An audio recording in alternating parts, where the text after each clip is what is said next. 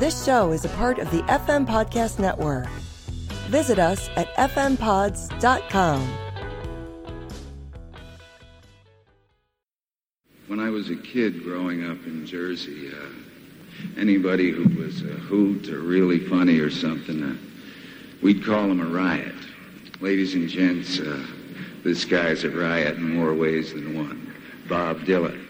This is Pod Dylan, the show that celebrates the work of Bob Dylan, one greatest hits collection at a time, part of the FM Podcast Network. I'm your host, the freewheeling Rob Kelly, and joining us once again for this bonus episode of Pod Dylan is our pal Amy Maud Helfer. Hi, Amy. Hello. I'm so happy to be talking to you again. You too. This is awesome. Thank you so much for thinking of me. Absolutely. I mentioned to you all just off air a second ago that, uh, you know, Pod Dylan doesn't get a whole ton of direct feedback because I don't really do like a, a letters episode or a feedback episode, you know, and so people that generally kind of thwarts people wanting to leave comments, at least uh, positive ones. The negative ones get through all the time, but the positive keep keep people from leaving positive comments.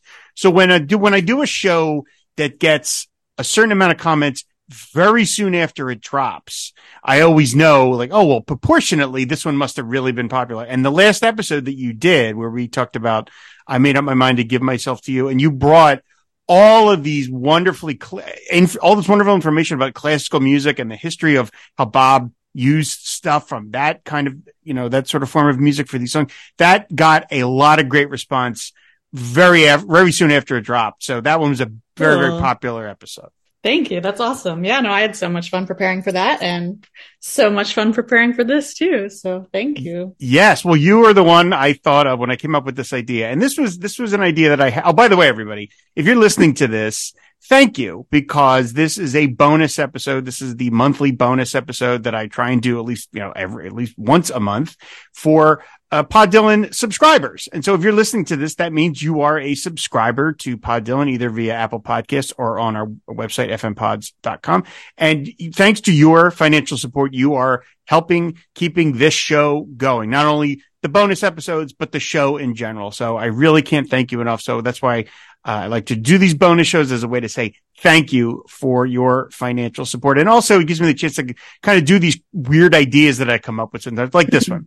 So the idea that I had, and I thought about this just a couple of weeks ago after I did the episode with Sabrina Irfan, where we talked about dignity and how that song first appeared on Greatest Hits Volume 3, is that Bob Dylan has not had a Greatest Hits collection in 30 years. That was the Volume 3 was the last one. Now, of course, since then, there have been versions of Greatest Hits records. I'm going to talk about them in a minute. And of course, with streaming, there just isn't a need for greatest Yeah. hits collections much anymore. That's kind of a lost art. People don't need to buy physical media, at least with, you know, when you're talking CDs or, or albums to collect their favorite songs. They could just make a playlist themselves on various platforms. So the greatest hits thing is kind of a dinosaur, but I grew up on them.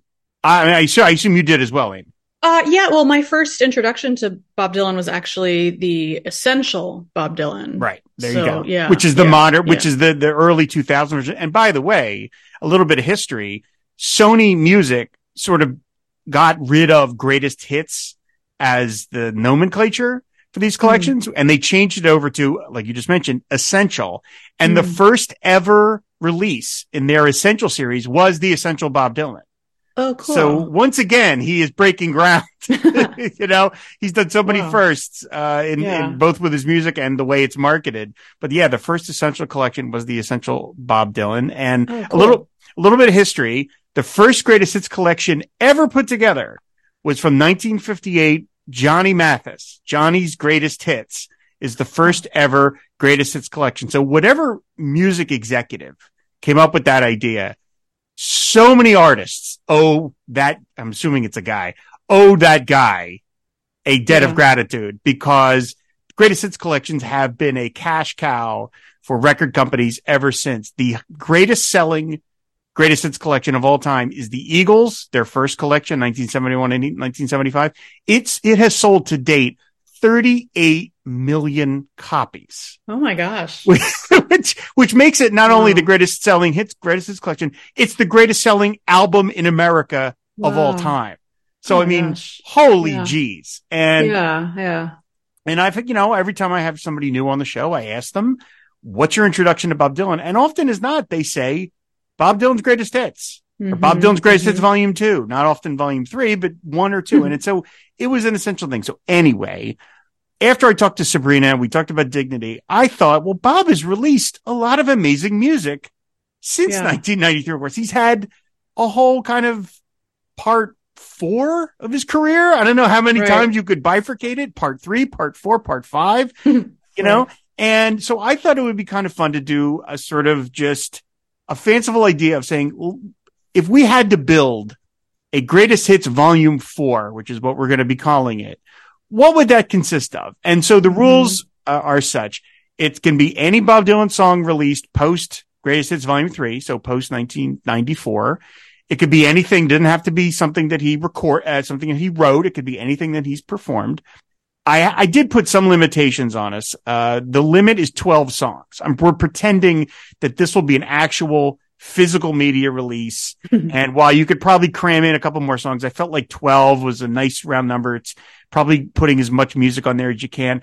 To be honest, I originally told Amy that we were going to limit it to 10. I couldn't limit it to 10. No, I could not do it. I could my- barely do 12. But Yeah. yeah. My original list had like 24 songs on Yeah, it. I was like, same. okay, this is too hard. So it's that. So, and so that's the rule. We do not have to go, uh, in any sort of chronological order. Greatest hits volume one was chronological. Greatest hits volume two wasn't. Greatest hits volume three was not. So, uh, we don't, you know, we didn't have to go in, in, in order of the releases of where we're pulling them from. And Amy and I have not re- released each other's lists to each other. We're going to discover on air uh, what we chose. And I'm going to bet that we maybe have some varying lists. We'll find out. Maybe the show will be terrible and it'll be the same exact list, Amy. I don't know, but we'll, we're going to go on this uh, journey together. And so the other thing we're going to do is we're going to do one at a time. We're going to do your first song, then my first song, and then we'll just go through it. So Cool. I, I've done shows like this on, uh, idea versions of this on some of my other podcasts where we've imagined some collection or some release that's never uh, never happened. And they've, they've always been a lot of fun. I've never really had a chance to do that for Pod Dylan, so I thought it'd be really, really, really fun. It's that you are a professional musician, professional singer, I thought you would bring some added maybe context to Mhm. to this to this collection. All right, so do you want to get started? Sure. All right, so what is your first song? Okay. It is drumroll. No, uh, Love Sick live. When my first introduction to this song was on the Modern Times album, I bought the, I think I bought the CD and, you know, I put it on my computer and it came with this video of the Grammys performance of Lovesick and I watched it on my little iPod that had a little screen. Uh, and I, it's one of my favorite songs. And every time I go to a concert, I go, Oh, I hope he sings Lovesick. And yeah, so that's right. my number one. And that I will tell you because we all know what happened to that, the, the live Right. performance at the Grammys. Uh, for me, the only way to enjoy that performance is, uh, audio only. I can't watch the video of it because of the jerk face that ruined it. So I think I love the, the, I love the performance, but I can only listen to it. I can't watch it because it just gets ruined. Although I do enjoy Bob and Tony giving each other that look of like, what the hell was that? That's, that's a fun moment. Uh, you don't I'll- see the, the, the bomber, um, in the video that was released with Modern Times. oh, really? Is he I- cropped I, out yeah, or something? I, I had no idea that that was a thing until recently. oh, good. it- Oh, so the way they cropped it, yeah. It, good for them. Yeah, Good. it's really it's yeah. So I was like, wow, this is such a beautiful video. It's just like people like swaying in the background, and it, that's all it is. So, yeah, it was like a yeah. Ga- it was like a Gap ad directed by Tim Burton or something. It's just very very strange. Okay, well, like I said that's a great choice, and of course, you know, it- chronologically, that is sort of the first song we heard from Mhm. Bob post any Mhm. greatest hits collection. Was that the opening dun dun of of Mhm. Time Out of Minds? Okay, great choice. Um, I just I decided not to go chronologically, and I'm starting Okay. off with Things Have Changed. It won him the Oscar, of course, of the soundtrack to the Wonder Boys, and I just felt like if you're going to have a, a collection of songs, which again we're pretending this is, this is a CD or an or a vinyl album that you're buying and you're putting on and you're putting on. I want to start with something a little high energy, you know, which is kind of a Mhm. nice boop boop boop. And I think not to get too highfalutin, but like just the title suggests something about Bob's career that yes, something has changed because now this guy has got the wind at his back again and he is, Mhm. he is headed for an amazing 21st century. Nobody, nobody in 1995 or 96 would have guessed that. If you had said, Hey, this guy is going to release this guy that's uh, got the heart problem. Um, he is going to, and has been releasing nothing but either greatest hits packages or all acoustic folk cover records. Uh, he is going to put out six to seven original records, some of which will be the greatest records of his career. You'd say, get, you'd, you'd cover that action. Yeah. You know, you'd say Yeah. no chance. So Yeah. I just felt like that song, that song had to be on this collection. And I think it's a good way to up tempo way to start the record. So my, yeah, my first, my first choice is, is things have changed from, from Wonder Boy. So, okay. So, uh, track, track two for you. Okay. Not dark yet. I just, I love the, just the sort of, I, this is the, what drove me to pick most of these songs, despite them being, like, besides them being among my favorite Bob Dylan songs, is that they each sort of just like paint this like completely new palette. Like, like this, it- like he uses a different palette for each of these songs. And like each of his albums is just like this new tonal world, I think. And I just love like the whole like it's too hot to sleep line like it's just so uh ethereal and and beautiful so Such a strange choice to, to do the video. Like that's the song that got a, a you know, an actual commercial video release. It's, it's like one of the most uncommercial songs to pull off that record. And yet that's the one they went, they went with, you know, it's kind of amazing, Mhm. but I think for most people, it's probably the, the high point of the whole record is that song. You know, it's been Yeah. covered a lot. He's done it a lot. There's all those multiple versions. So I'm going to, well, you know what? I'll do my number two and then I have a question about your, your choices so far. So, okay uh, my number two is actually Lovesick. I went, I went, went back in time because I feel like Lovesick has to be on there.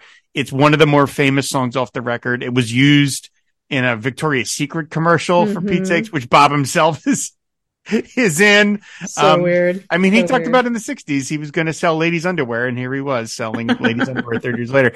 Um, but I just, I will say this about Lovesick. It's, I like it, but it has never been one of my favorites of his. Okay. It's not one of my favorites off of Time Out of Mind. There's something about the stop start of it that just don't, it just doesn't he- ring in my ears well the way you actually I prefer the live one that you just mentioned a Mhm. little more oh than yeah the one- for sure but I feel like it's got to be on there because it's one of the more famous songs. So, so I said, I'm going back in time a little bit, and I I opened up with with the Lovesick, the, the Time Out of Mind version of Lovesick. So, okay. Okay. So my question to you is, I'm going to assume, maybe I'm wrong, that your next track, track three, is not from Time Out of Mind because we've only got 11 slots left. Were you playing? How are you coming about these? Were you looking at it as saying what you think are the best songs versus your personal favorites? Like, would you say either Lovesick or Not Dark Yet are your favorite, either of your favorite songs off their record? yes they are um and i'm going yeah so i felt a well i'll talk about it a little bit later down my list that like i felt a sort of pressure to try to grab from every every album. Yep. which I actually did not do, but um I felt like oh we like I said like every album has this completely new tonal landscape that I sort of wanted to you know pull from. And and cuz like if it's the greatest hits you know like what's the greatest of his you know all of everything he's released? So that was my little but really I chose songs that I just I love and I think are so unique to like, you know, pop rock or folk rock, you know, like that's just like distinctly Bob Dylan's voice. And I mean that in like a, you know, compositional voice as well. Mhm. That's just uniquely him and uniquely beautiful. Um, and really interesting lyrically. Yeah, I, I, when I made my initial list, I realized that I had picked most of just my personal favorites. Yeah. And I'm like, well, no, I'm trying, if I'm, if I'm playing this mental game of like, what would actually be a greatest hits collection that a record company would pull from the last 20, 30 years of records, it wouldn't just be my favorite Right. tracks. I'd have to Yeah. come up with things that were genuinely popular. So I think I stuck a couple of my personal faves in here, but I did Mhm. try to play sort of fair, uh, with that. So, okay. So what's your track three? Things have changed. okay. All right. Okay. All right. That's it. I mean, that how could it not be? It won, Yeah. it won the guy an Oscar. I mean, how, Yeah. how could you not? There's a video Yeah. for it. I mean, good Lord, you know. Also, Uh, mine is mine is as far as I'm aware is pretty chronological. Also, so okay, fair enough. yeah.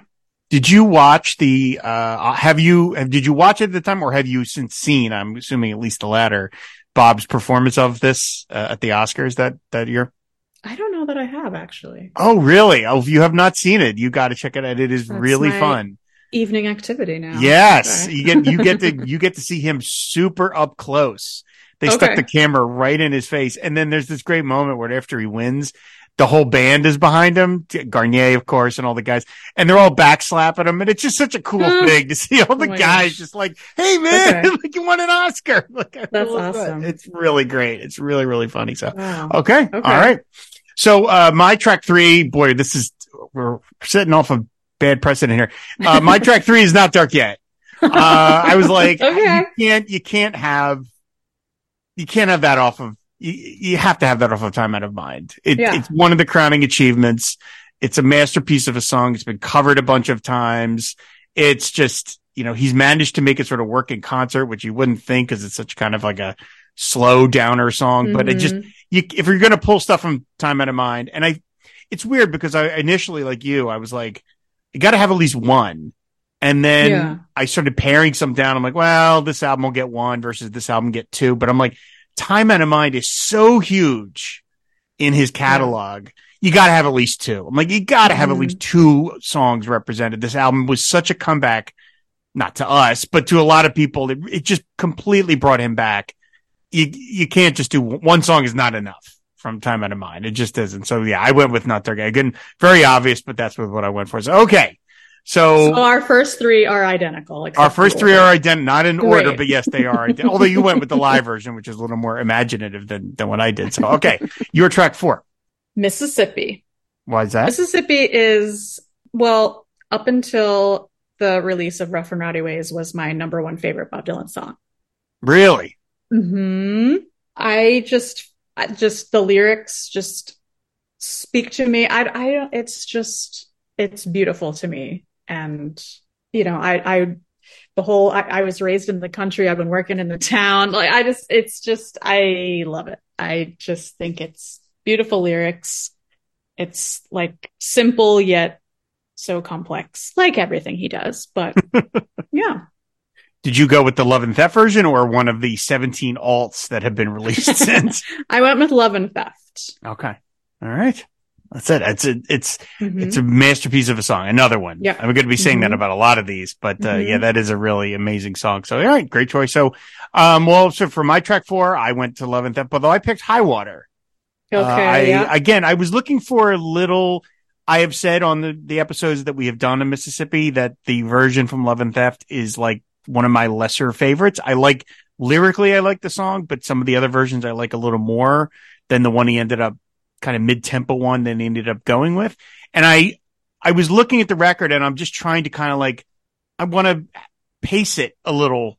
You know what I mean? I want to just have like fast, slow, slow, and then Yeah. fast. And then high water is up tempo. I feel like of all the songs off of Love and Theft, it is the song most representative of the record and Mhm. also the song that seemed to have been beamed from the future. I mean, it's, it's a Mhm. song that has lines about, you know, I want him dead or alive. A- Yeah. and, and not too long after the record came out in the events of 9-11, we would be hearing that, that phrase, I want him dead or alive. Like it seems like a song that you would write after 9-11 happened, not a couple of years before. As, as always, Bob's antenna is, you know, yeah. hitting wavelengths that the rest of us are not. And so I feel like that song just, plus it works really well in concert, although I would go with the Love and Theft version, but I just, I wanted a little, just a little up tempo after, after the Mhm. sort of downer of not very good. So I went with, I went with High Water. So that's my representation Okay. from, from Love and Theft. So, okay. So track five. Cool. It's my favorite album, so I stuck with it. Oh boy. Okay. Oh, okay.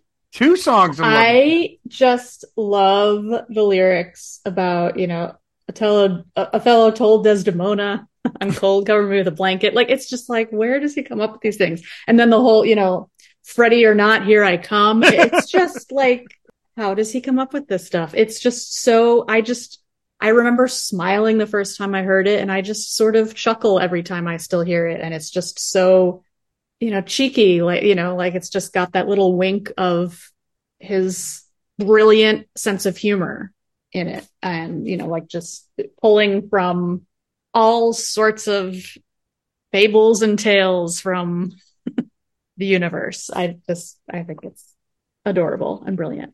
it is a song that I feel like only Bob could write. Yes. You know, like it's weird. It's, it's weird. It's got the horrible dad jokes. It's got this wonderful European sound that the band can just kind of get into effortlessly. And it is, it's just, it, it, it's catchy as all get out, but yet it's just so odd. You know, you're just like, what? And you're just think, what kind of brain even thinks of this? Yeah. You know, Yeah. like, Totally. like, what is, what is this song? like just like the the meter in in, in how he's Mhm. delivering the text is just like you know uh, um knocking on the door said who'd you break out man said Freddie who he said Freddie you're not here like it's just the way he Yep. just sort of spatters out all the text is just like oh my god this is he's a genius singer so yeah He's quoting Marx Brothers lines. I mean, it's just Yeah, like, it's- what it's is this song? outrageous outrageous yeah Bold pick. Bold pick, Amy. I like it. I like it. That was not what I was expecting. So, okay. So for my number pick, I, my number five, I moved on to modern times and Uh-huh. I will tell you, as people know, modern times is my favorite record is on my top five of his all time Okay. records. It is my favorite record that he has released of this suite of records. And so limiting it down to one song was really hard because I, you did just I limited, one okay yes, because I was like, I have so many other records to cover. I can't, I can't justify it. So I boiled it down to one. And so my pick for number five is Working Man's Blues number two. Um, Oh. it is, it is my favorite song off the record. It's, you know, pe- Bob, people say, Oh, why doesn't Bob write, you know, uh, social justice songs anymore? Well, he, he does. That's what this Yeah. is. I mean, this is it to me. It's old timey, but modern. Yeah. I mean, there's the reason why he's calling it number two because he's, he's pacing it, not basing it, but he's sort of following the track. I think it's, was it Merle Haggard? I think wrote Working Men's Blues. And so this is, he's like, this is my version. Mm, I think Mhm. it, it talking about, you know, I can live off of rice and beans right and yet he's talking about, you know, the, the modern working man. I mean, and we talk about what a, just a peerless singer he is. He Mhm. manages to work the word proletariat in a song Okay. and make it sound natural. Who the hell else can do that? Okay, so I don't know when we're going to address the almost tracks on our on our greatest hits, but that was 100% on my almost list and Okay. for that very reason, proletariat. So yeah.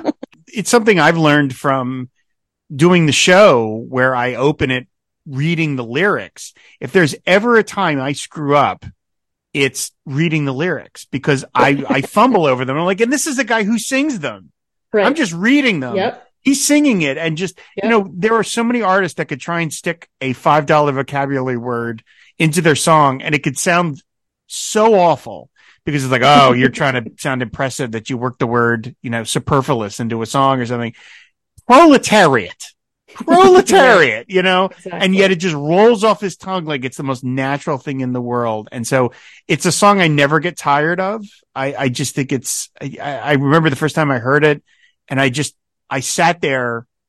I, I remember coming home from work and this was waiting for me. The record was, I bought it off, bought it, I guess Amazon or something. And it was waiting on my porch when I got home and I did nothing. I just pulled the shrink wrap off and sat and listened to it. And the whole record I just think is amazing. And, but when I got to that song, I just was like, holy crap. Like this, this Yeah. is everything. Yeah. This is just, yeah. oh my God, you know, and it just, and it's like six minutes, but it feels like it goes by. So Yeah. again, it killed me to, to keep modern times down to one, but I, there was no other choice for me. It was Working Man Blues, uh, number two. So that's my fifth track. So, okay. So what's your number six? So my one modern times track is Ain't Talkin'. I just love the, you know, as I walked out tonight in the Mystic Garden, was passing by yon cool crystal fountain.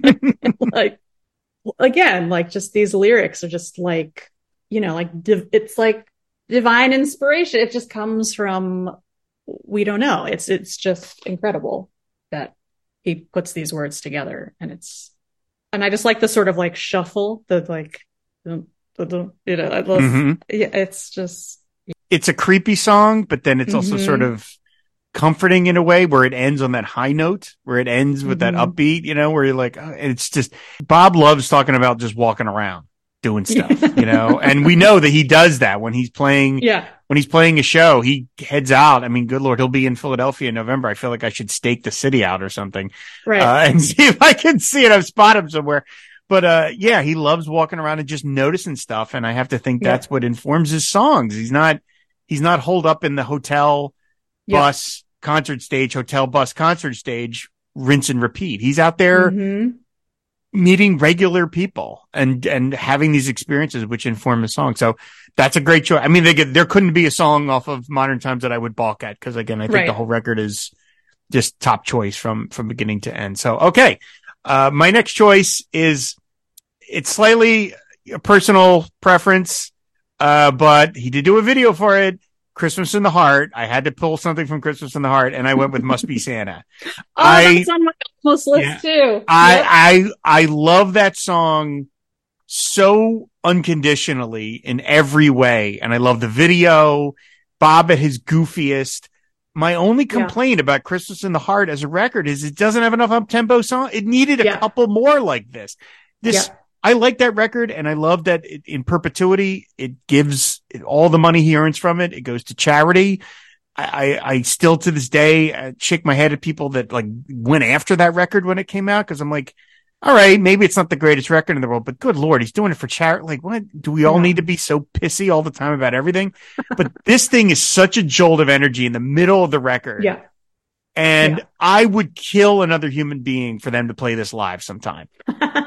I would find that so fun to hear them break out. Somebody break out the accordion and da da da Yeah. da da da da. You know, yeah. it's just I love it. I know Bob didn't write it, but I feel like the record needs to be represented because people were like, Bob Dylan's doing a Christmas record. Yes, he is, yes. and here it is. So yeah, my Yeah. my number uh, my number six is must be Santa. Yeah, that was totally on my almost list. I like the like the arpeggios, like digga digga digga digga digga. It's just it's it's brilliant. And like it. just the oh, oh, oh. and then the mentioning of the the presidents for no good reason. brilliant, just brilliant. love it so, so much. good. I know okay. it's on my almost list. I don't know. I have so many tracks, I'm like, ah, I don't know. Which which leads which my next slot is my I don't know. I keep going back and forth between two songs. Should I name them both or wait till the end on the almost one? We do wait till the end for the almost. Okay. So what, what's your what's your actual pick? the next track is Duquesne Whistle. In large part because the arrangement, I mean, I love, I love the arrangement on this, on the album, but the arrangement that they created in the musical Girl from the North Country Mm-hmm. is like the big 11 o'clock number and it becomes like the lights come way up and it becomes like this like gospel number almost. It's it's incredible. If you Hmm. haven't heard that version of it No, I have listen to not. the listen to the cast album the Amer I I prefer the American cast album because Bob's American. But yeah there's this amazing recording of, of the of this song. It's very cool. So That's great. Now, now, now that's interesting because you said you're going in order. Is that right? Of his records, of his releases. So that's Tempest. yes So you jumped over Christmas in the Heart and Together Through Life. yes Oh, wow. Okay. All right. Well, I know, and I feel really guilty. Together Through Life was released on my birthday. It was, I remember being so excited. I went and I don't know if I went to like, you know, Barnes and Noble or if it came in the mail, but it came like on my birthday and I was like, oh my gosh, Together Through Life, this new album. I wasn't crazy about it. Okay. I don't know. all right. And it has not, it, it has not sort of. It's, I still aged haven't well with you? warmed to it. Yeah. Okay. All right. Fair enough. Hey, I do have, I do have a, so this slot, it was my, I do have a track from, from that album on my almost list. And this is where I'm like, I don't know, maybe I should have put that song on it, but Hey, Yeah. hey, this is a safe space, Amy. What is- It's your, your choice. So, well, okay. Yeah. Uh, so I did go with Together Through Life. By the way, I realize I'm, I'm, I flipped these because Together Through Life came out before Christmas in the Heart. So I'm a little out of order but they came out the same year. So close enough. Uh, I went with Beyond Here Lies Nothing just because again, it was the first song released from the record. It was put out as a single. They made a video of it, a very disturbing video, but they made, mm-hmm. they made a, made a video from it. And I feel like of all the songs on that record, that song is so accordion heavy, like that he really mm-hmm. leaned into that, that that, and that song is the most kind of, it's got that sound to it, the David Hidalgo playing the, you know, and so yeah, of all the records, Together Through Life was the one that cl- I came closest to saying it's not going to be represented at all. But I just, I just felt wrong. I just couldn't do it. Like, ah, I got to get something on here. And I genuinely like that song. Roberta Rakov and I talked about it. I think it's really terrific. I agree with you. That record, of all of his 21st century records, all original efforts, that one's my least favorite by a good measure. It's mm-hmm. the one I mm-hmm. go back to the least, or the ones that I pull the least amount of songs from when I'm making lists and stuff. But I felt like I should put something on there. And I genuinely yeah. do like it. And like you were talking about earlier, sound wise, it doesn't sound like anything else. Yes. On these records. So it would be uh, as a greatest hits collection, although putting it right after Must Be Santa, it might be a little like, oh my God, the how much accordion music was he doing in 2011? Right. But nevertheless, right. I went with that. So that's my, uh, that's my seventh pick. So, okay. So what is your track number eight? Once Upon a Time. It's from Triplicate. Okay. Yeah. So similarly, those those like you know the quote unquote Sinatra albums, I never neither real I didn't really warm for those either. I don't really know. Mm-hmm. I guess I guess I felt I, I like Once Upon a Time because of all the songs.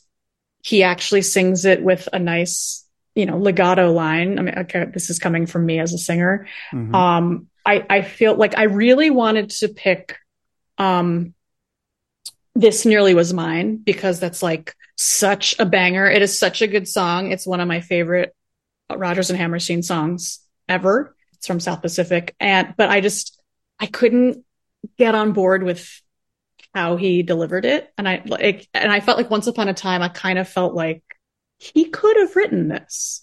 Hmm. Like it, just the way he delivered it, it was like, that's a really once upon a time. He really just was took liberties with the rhythm. It wasn't like he was singing off of the page, like behind a music stand. Mm-hmm. Um, which I sort of get the vibe.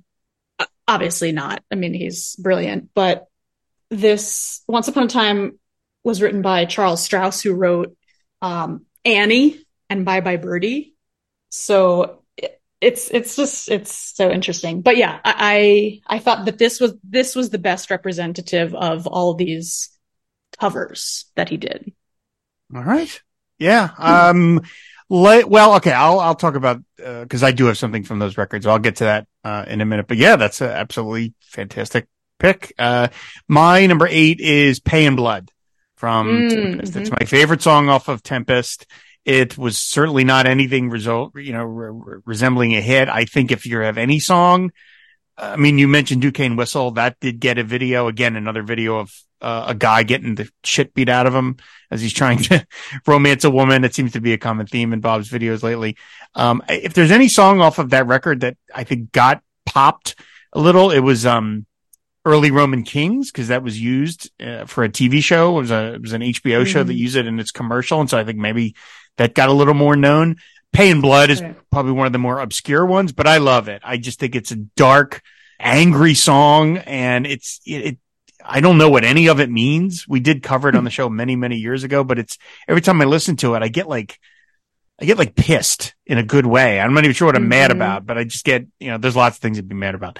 Uh, and so that song just kind of pulls of it up in me. And I'm like, well, Tempest, I love Tempest. I think it's a marvelous record.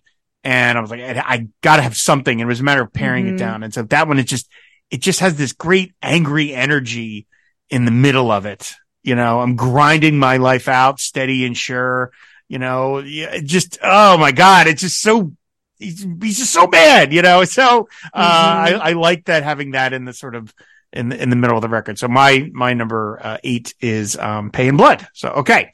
okay. So what, what's your number nine? Well, so if we were going to go not chronologically, I think that this would be the lead track and possibly the subtitle, if not the title and it is I contain multitudes. I just love also like how it begins with like the bowed bass, like oh, like the sort of almost drone in it. Mhm. Yeah, and it's just like whoa, you know, it just sort of catapults you into this, like I said, this completely new tonal language landscape. Like, oh, this is totally different. That would be a great subtitle for the record. hmm uh, By the way, you know, it, I mean, can he, it- yes, he's borrowing the phrase, but like, what what better describes this guy?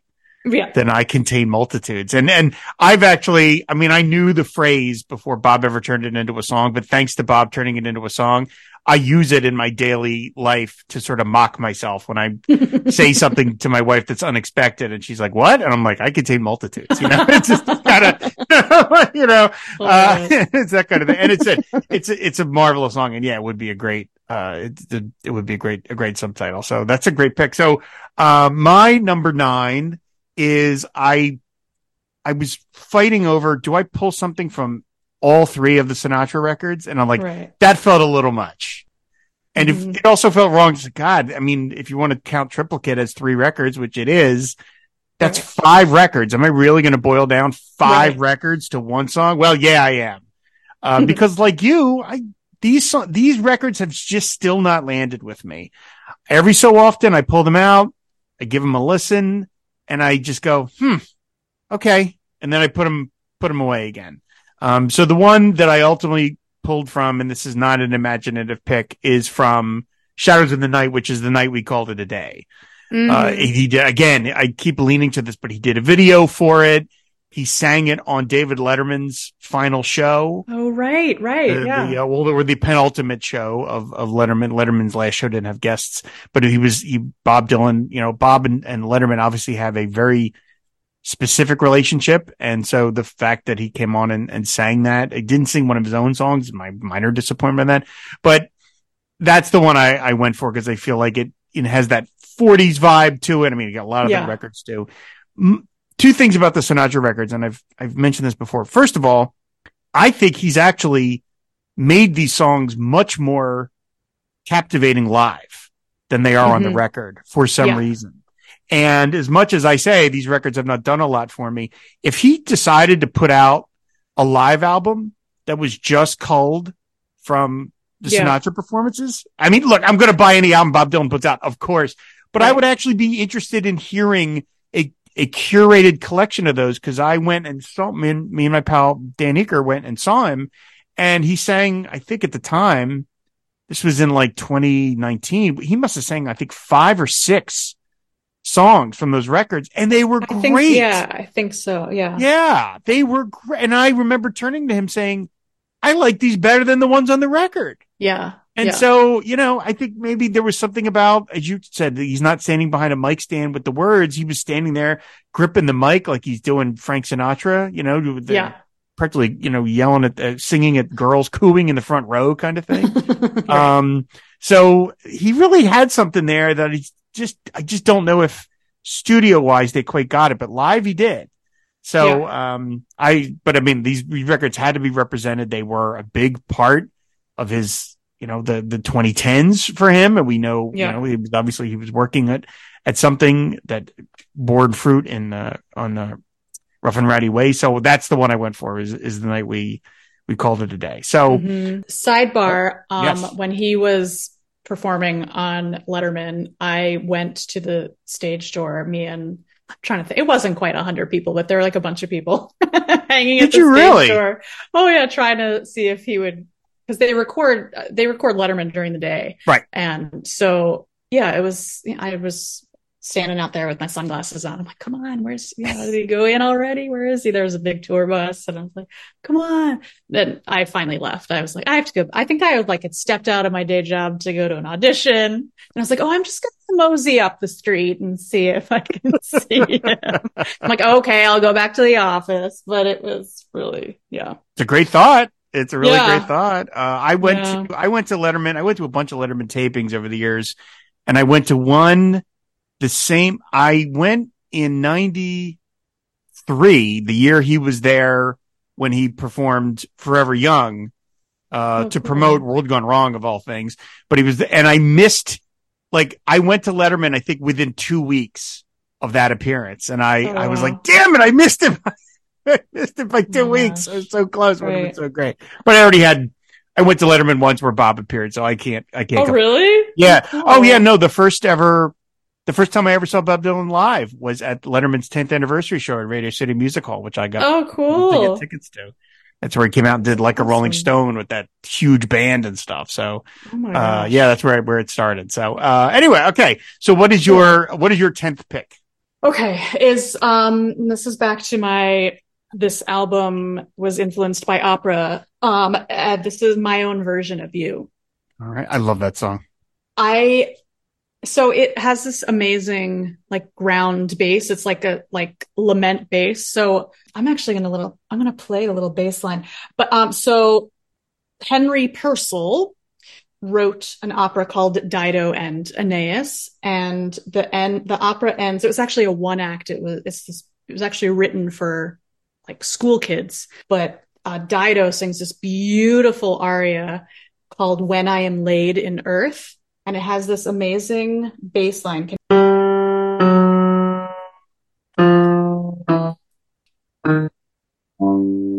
So it's like that has the same kind of dun dun dun dun dun, dun right? It has a sort of same descending, very, very you know, it's called lament bass, you know, so it's it's just this like eerily devastating song, you know. Um I just I I remember first hearing this song and I was like, wow, Mm-hmm. this is brilliant and gorgeous and strange, you know? I just think it, again, it, it's just, where, where does he come up with these things? Besides, maybe he was listening to Purcell, you know, Mhm. but, um, during the beginning of the pandemic. So yeah, that's my next track. I love that song. I love, I Yeah. love singing to that song. The way he drops the words in, Yep. uh, like just the, first of all, you know, the, the Pacino and Brando mix them up, make up a robot commando, which you're like, what the Yep. hell? And then the, you know, the blast of electricity is all that I need, you know, running at top speed, like just, oh, and the, the, the weird locations. It doesn't sound like anything else in his entire catalog, Yes. which is saying something after 500, Yep. 600 songs. yep. Uh, but yeah, oh, that's a, it's a, ter- that's such a terrific song. So, okay, great. Yeah. That's a great pick. Um, so right. So my number 10, I'm finally up to Rough and Rowdy Ways. I went with False Prophet. Um, Oh. uh, because again, like I remembered the release of how that, that album was released in a very odd way is that, of course, we had the Murder Most Foul, which dropped out of nowhere. But then, and Mm. Bob isn't like telling us it's from a record. Like he's like, Hey, me and the band just did this. And you're like, Right. okay. And then they released multitudes again, not mentioning it's Mhm. from the record. I'm like, well, what is like, okay, there must be a record coming, but they're not telling us. And it was Right. false prophet was the first one where they went, okay, it's a record. right. Yeah. Here you go. That's and right. they, they dropped in at midnight. And I remember, I remember laying in bed with my phone and I had my headphones in and because I was like, look, I, I'm going to fall asleep and then I'll wake up at midnight and listen to this and I heard it. And I will say, as much as I love I Contain Multitudes and Murder Most Foul, they were slow, you know, and I was a little like, is the whole record going to sound like this? Mhm. It's going to be kind of these, you know, and then this thing had that, that blues stomp to it again, courtesy of another Mhm. musician, but he, you know, it had that and it just, it, when I think of the song, I think about my friend Tara Zook, who, uh, came on the show and said, after she listened to it, she said the song made her feel 10 feet tall. And I was like, Mm. yes, that's it exactly. And so it has that, you know, Bob bravado, you know, I walk Yeah. on a, on a hill of swords in my bare feet and, and, you know, when your, my, your smile meets my smile, something's got to give. It's just all that great, powerful blues Bob Dylan that he brings to it. And it just, I also, energy wise, after the night we called it a day, I thought it'd be nice to kind of then kick it up and be like, darn, that, just that kind of sound to it. So Yeah. uh, I went with, I went with, believe me, I could have picked the entire record because I love Rough and Ready way so much. Yeah. Uh, but I went with, I went with False Prophet. So, okay. all right. So you're number 11. Cool. Well, note that I'm going chronologically. So Hmm. yet another rough and rowdy ways is I put Key West, Philosopher Pirate, because this is now my favorite Bob Dylan track. Of all time? Uh, it's up there with Mississippi. Yeah. Wow. Locate you like Yeah. location songs. That's interesting. Why didn't that occur to me? Yes. Yes. That's cool. Yep. You yeah ca- i just yeah. i just think it's so similarly to you know like almost similarly to ain't talking which is with that like ethereal vibe it's like this is a place that only bob dylan has been to you know like just like i could never hope to see what he sees you know Mhm. it, it's just so mystical and yeah and you know you can smell smell the flowers you know i just the bougainvillea and stuff. Yeah. yeah yeah. Um, yeah, well, I'll, I'll jump right to because my track 11 is Key West as well. Okay. I, I was like, it, I've said this on the show when we, when we covered it a bunch of, a couple of, God, th- that record's three years old at this point. Still feels Oh new God. and fresh, but Yes. it's three years old. I, again, I, I remember I put, I I bought the record, I put it on and I laid here in my studio and I just laid on my couch and just put it on. I was going to shut my Mhm. eyes. I was going to listen to this. And I got to Key West and about 20 seconds into it, I said, how have I never heard this song before? Because it sounds like it's existed for 50 years. It just sounds Yes. like how, how is this a song that it was composed in the last couple of years? How, uh, you know, um, That's interesting. I remember actually you saying that on our episode of um I've made up my mind to give myself to you. You Oh, said a I? Oh, I- similar I repeat thing. myself. No, no, no, no. But but I agree. That's what I'm saying. Like it's it's a really I think you said it was I think you said it was eternal.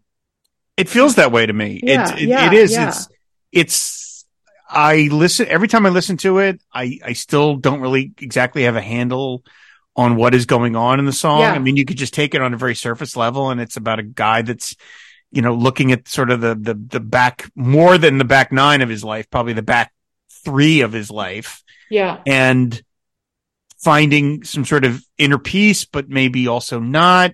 Um, that when he sings the part about the bride that was paired up with him and, Mhm. and he's, you know, and he, and he says, she's, that's my, that's my story, but it's not where it ends. She's still cute and we're still friends. And just the way Mhm. he sings, we're still friends. There's something I'm I'm doing justice to it, obviously, but the way he sings that, it I don't get I don't missed up generally in in popular entertainment and at movies or music. I just I just don't. My one friend calls me Robot, but I I, I but I do for, when he gets to that line in Key West, I I there's this melancholy to it that just Mhm. hits me every single time. And I know it's coming. You know, I know the song and it just, the way he sings it, it's just so powerful. And it, it just recalls to me relationships that I've had, people that have come in and out of my life. And just the way he sings it is so beautiful. And it makes me want to go to Key West on top of it. I just want to, I mean, I've always wanted to go to Key West, but this isn't new, but thanks to other things in popular culture about Key West, but I just, it makes me want to just like move there. You know, Yeah. like it's so beautiful.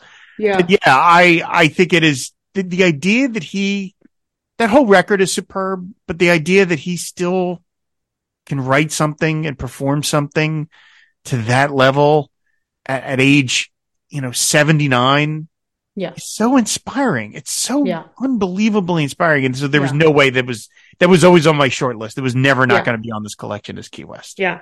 Well, the line that gets me is like he like every phrase is it's it's a you know strophic song. Every every verse is sort of similar, but then when he gets to people tell me that I'm truly blessed, and like he goes up, it's just like oh my god, you know, and like the same kind of thing. You like you anticipate it. You, you know, you you feel that that's where the vocal line is going to go, that he's going to go up, but just the way he delivers it is again at like seven million years old is like how do you have such control over your voice? Like again i will say this this is you know i will die on this hill that like he is a brilliant singer you know Mhm. and that he can deliver this line like that it's just stunning and yeah and also it's also a little bit of foreshadowing into murder most foul because talking about mckinley it's just it's Mhm. just Truman had his White House there and stuff like Yeah, that. By the way, yeah. okay.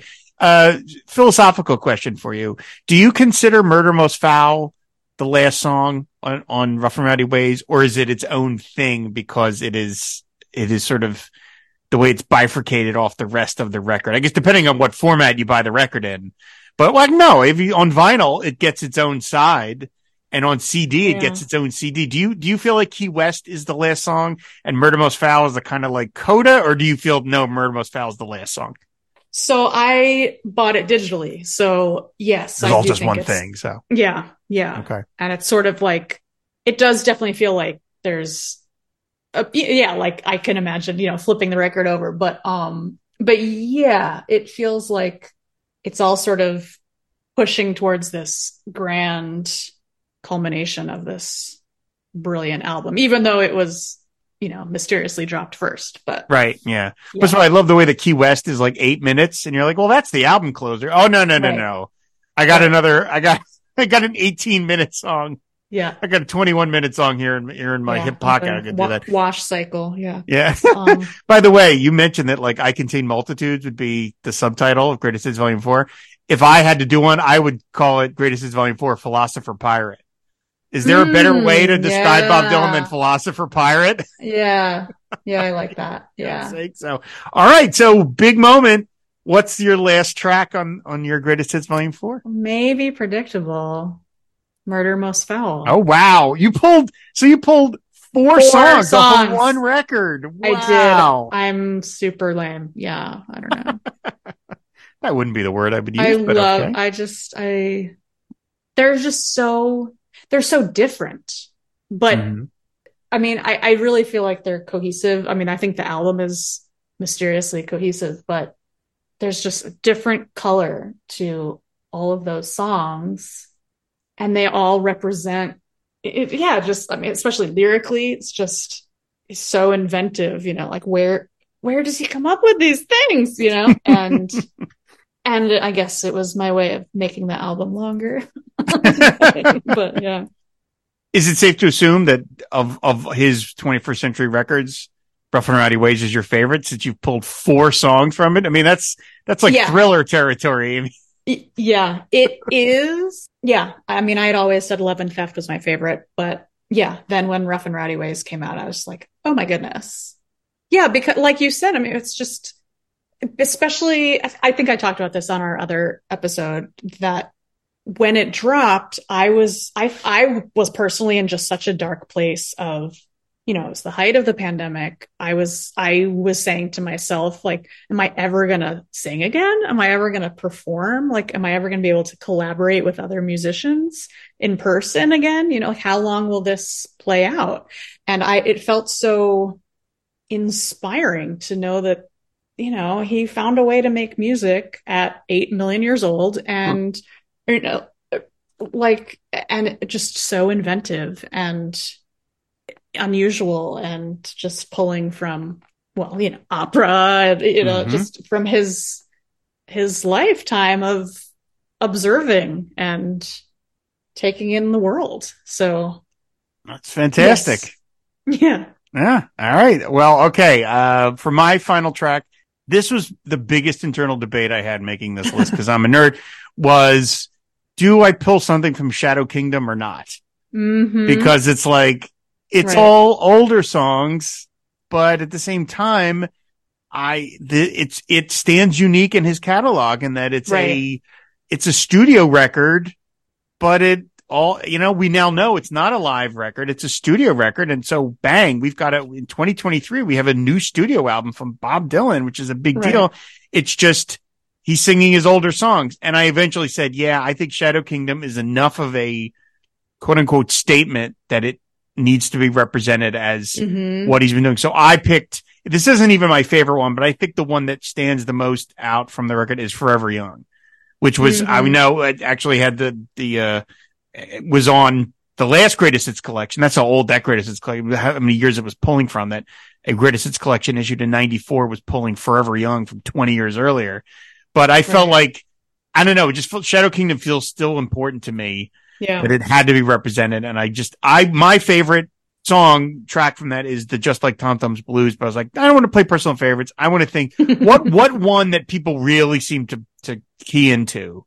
And it was Forever Young. So I went with Forever. I just feel like it's it Shadow Kingdom is something. Whether he's going to keep doing it, whether he's going to keep, we know like, there's been these rumors that he's been doing more of these recordings with T Bone Burnett that are going to get, you know, released uh, to these, you know, these one release onlys to some billionaire that's going to own the originals, but then they leak out, you know, and this is kind of that. And so I feel like it, I felt like it felt wrong to not include it. So I'm ending Yeah. it with an older song, which is Shadow Kingdom Forever Young. So that is our list, everybody. I'm going to, I'm going to read Amy's list over just to remember everybody. So Amy went with Lovesick Live, Not Dark Yet, Things Have Changed, Mississippi, Po Boy, Ain't Talking, Duquesne Whistle, Once Upon a Time, I Contain Multitudes, My Own Version of You, Key West, Murder Most Foul. And I went with Things Have Changed, Lovesick, Not Dark Yet, High Water, Working Man's Blues number two, Must Be Santa, Beyond Here Lies Nothing, Pay in Blood, The Night We Called It a Day, False Prophet, Key West, and Forever Young. Just those songs, just the, the unique songs on those lists, which is like about 18 of these are, I'd say unique. And we had a couple of duplicates. What an, any artist would kill for that discography. And that's just Right. his 21st century output. Right. Right. Unbelievable. Un- I would buy either one of those records in a heartbeat if they Yeah. put this out, even though I own every one of them. I would Right. still go.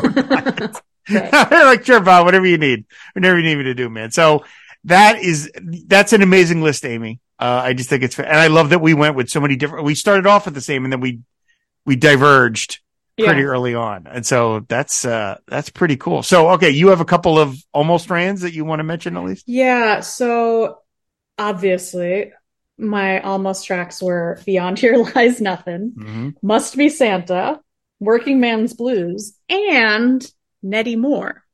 That's a bit unexpected anymore. I don't know why that song. I've always loved that song. I just, again, like this sort of, it has that sort of vague shuffling. Like it's just, mm. he's sort of, you know, walking around, just checking people out, getting their story, you know, just taking it all in. I, it's, I don't know. was that the initial list or did, was the initial list even bigger than, than that, those 16 songs? No, I, well, I was, th- I was like, I could make a greatest hits of just love and theft and rough and ratty waves, but I obviously need a couple more. No, I, yeah, so those were all tracks that I played around with, dropping them in and out. Duke, so uh, Beyond Here Lies Nothing and Duquesne Whistle were the two that I was like, oh, which one should I put in? But then I randomly listened to the, again, the Girl from the North Country version of the musical version, and I was like, this is a great song. So, so that went in. my initial list, I didn't keep it, but my initial list, my, ju- as I was going through, you know, going to bobdylan.com, just going through all the records. First of all, I managed to not include anything from all the bootleg series, which Right. was really hard because there's Yeah, so much great yeah. material on there.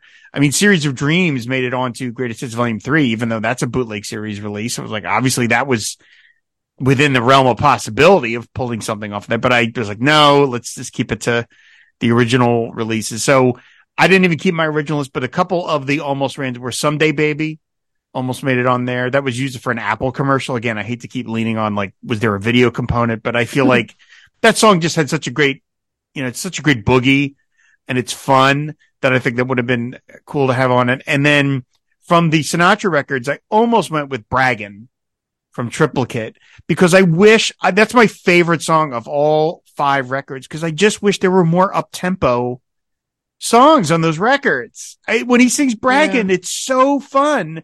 And I'm like, I just need a couple more of these, but it's just kind of to me, it's like ballad after ballad after ballad Yeah. after ballad. And I'm like, Yeah. after a while, he's kind of like, can we just pick it up a little bit, you know? Yeah. And so Yeah. I, I could have listened to a lot more of, of those, but so I wish Braggin, but I was like, you know what? That's just a personal favorite. That's not remotely a Mhm. greatest hit. Now, Bob, of course, played that game himself because some of the songs on Greatest Hits Volume 3 were never hits. Ring, Ring Them Bells is on there off of Oh Mercy's. Like that song was never a hit. You know, that I think that's Bob just like, that's my favorite one off the record. Put that on there. Like, okay. All right, Yeah. Bob. Um, but I wanted, you know, I wanted to, I didn't want to, uh, I didn't feel free enough to do that. So I almost went with, with Braggin and Murder Most Foul was really, I think the length of it just killed me. I was like, I yeah. can't, Yeah. 20 minutes. We're really Right. devoting a lot of the record to that. So, but Yeah. in terms of a statement, in terms of the way it was dropped, like that's, and it was like a number one download, however the hell they managed those things. Uh, you know, so that, that almost made it, but eventually, and they said it was, it was that list that made me say, I can't do 10. How can I do 10? That's Right. impossible. So we got Right. it down to 12. So, well, those are our lists, everybody. Uh, if you have your own list, go to fmpods.com and leave a comment and give me your version of Greatest Hits Volume 4. And who knows, maybe at some point I will do a, another mailbag show and I can, I can rattle off some of your versions. I think that would be kind of fun to hear. I love hearing people's idea because it's, to me, it's very creative and positive. It's like, oh no, these are the things I love. This is what I would love to hear collected in, in one spot. So Amy, um, I always enjoy talking to you and I really appreciate you kind of taking this flyer with me and, and doing this because this required, I mean, every episode you've done on the show, you bring a ton of research. You do a lot of, you do a lot more homework than I do on the show. And I really appreciate that. But this, about that. well, this, believe me, you do. And so, uh, you, this required you to put a lot more kind of thought behind it than just coming on to talk about a, a song. So I very much appreciate you doing this with me. Oh, thank you so much for thinking of me. I'm always honored and flattered to be included. So thank you so much. Uh, Why don't you tell people where they can find you out on the internet? Thank you. So my website is amymaudhelfer.com. That's Maud with an E. I am a mezzo soprano in the Northeast area. Um, and I'm on the website formerly known as Twitter as Mezzo Mod, actually also on Instagram as Mezzo Mod. And yeah, All right. Excellent. What do you do? I'm sure you have a bunch of performances coming up. I do. I'm performing in New York City and Connecticut in the next few months. Yeah, and I'm seeing Bob in Waterbury. So I'm very excited about that. Yes. What, Yeah. what, what Connecticut song is there for him to sing? Is there a Connecticut? know. I'm, I'm song. trying to, right. is there some, is there some blues got- musician from Connecticut we don't know about? Oh, I'm sure. That's a great question. Blind Lemon, Oh, Blind Lemon, uh, you know, what, what's the town? Right. Of, what's Danbury, Blind Lemon Danbury or something? Is it one of the, something like that? So, okay. that's such a good question. Oh, that's, that'll be really fun to, we should get some bets going on. I'm not a betting person, but you know, we should get some yeah. Get some money in there. Wa- see what, what he's wagers going to going, play. yeah. Yeah, absolutely. do. So, okay. Uh, I do want to ask you an exit question and I'm going Okay. to, I'm going to amend it slightly based on your experiences, which is, uh, one of the exit questions I've been asking people is if you could get Bob Dylan to sign any artifact, uh, the other time, other times I've asked this question, I've asked people, what Bob Dylan album would you get signed? But I'm going to, for you, I'm going to change it in two ways. First, I'm going to say, I'm not going to limit to an album, any artifact, but because as we know from your last episode, you are close personal friends with Tony Garnier. Close I'm- personal friends. I'm gone. It's my story and I'm sticking with it. I am changing it to if you could get Tony Garnier Oh to my sign God. something. It, it doesn't have to be from Bob. It doesn't have to be a Bob record or anything related to Bob, but it could be. What do you think you would want to get him signed? Like, say, you know, you're going to meet him. He's going to say, Hey, you know, and you're like, I want to get one thing signed from Tony. You may, I don't know if you're an autograph person in general, but if you could, what would you want to have Tony Garnier's autograph on? I'm sort of an autograph person. I would probably have him. I think he said that the first opera he saw was at Sydney Opera House and it was Rigoletto. So I'd probably have him sign my Rigoletto score. That's a Um, great pick. It's a great choice. He'd probably really, But- really dig that. Yeah. Yeah. Or like any opera score or, you know, just anything.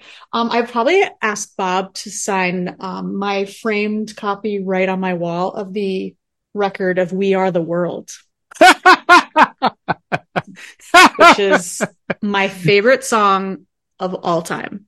So For real? uh, for a hundred percent. Yes. It's, I love this song. Yep. That is, that is, that is surprising. What you have like what is like the 45 or something? Is that what you have? no, it's, it's the, it's the 12 inch thing. Oh, it's the full, the full album. Okay. oh, wow. Okay. There's lots of children on the front, just, you know, of all different colors. And smiling. It's amazing. There's That- a, it's yeah. Yeah. Okay, that's I that that's completely unexpected. And while Bob Dylan did not write that song, I consider it su- subject for this show. So if you ever want to come back and talk about We Are the World, I literally was going to suggest that to you offline. I was going to be like, "Can we please talk about We Are the Bob World?" sings So, on it. yes. It counts. It I counts. as- know. yeah. Amazing. Okay. Okay. All right. Well, we'll pencil that in. Absolutely. Okay. right. That's a great boy. That that completely left field pick there. Uh, well, again, Amy, thank you so much for for doing the show. I always enjoy talking to you, and I, I find I take it as a real honor that that someone of your talents would would choose to spend part of your time doing my silly little show. So thank you very much. Oh much. my gosh, no! I've that's how I'm like, wow, I'm like world famous because I'm on Pod Dylan. Yeah, I told you, I told you what my cousin said when What did he say? I think I know it, but I want to hear it anyway. Just when he said he said I know you've like performed at Carnegie Hall and stuff, but that you're on Pod Dylan is like the coolest thing ever. That's So- ridiculous. that is just it's ridiculous. I I appreciate No. him saying that, but that's a ridiculous thing to say. so anyway, uh, again, well, thank you everybody for listening. You can find this show on uh, Twitter and on Blue Sky as just as Pod Dylan.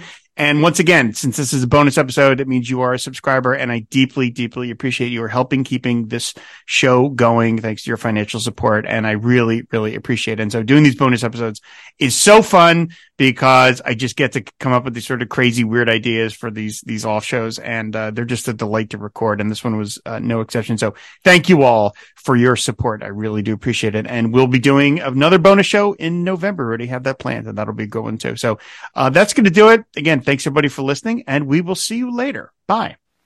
K-tel presents Superstars Greatest Hits, a fantastic double album. Original hits, original stars, The Hollies, Chi Coltrane, Johnny Nash, I can see clearly now the rain. Elton John, Rocket Man, Brownsville Station. You get the O'Jays, Billy Paul, Dr. Hook, Clint Holmes, Chi-Lites, Bill Withers, and the DeFranco family. the sound of a heartbeat. It's a love. Albert Hammond, It never rains in California. Dawn. High yellow ribbon round the Get Superstars Greatest Hits, a fantastic double album. $7.99 from K-tel. Tape $9.99.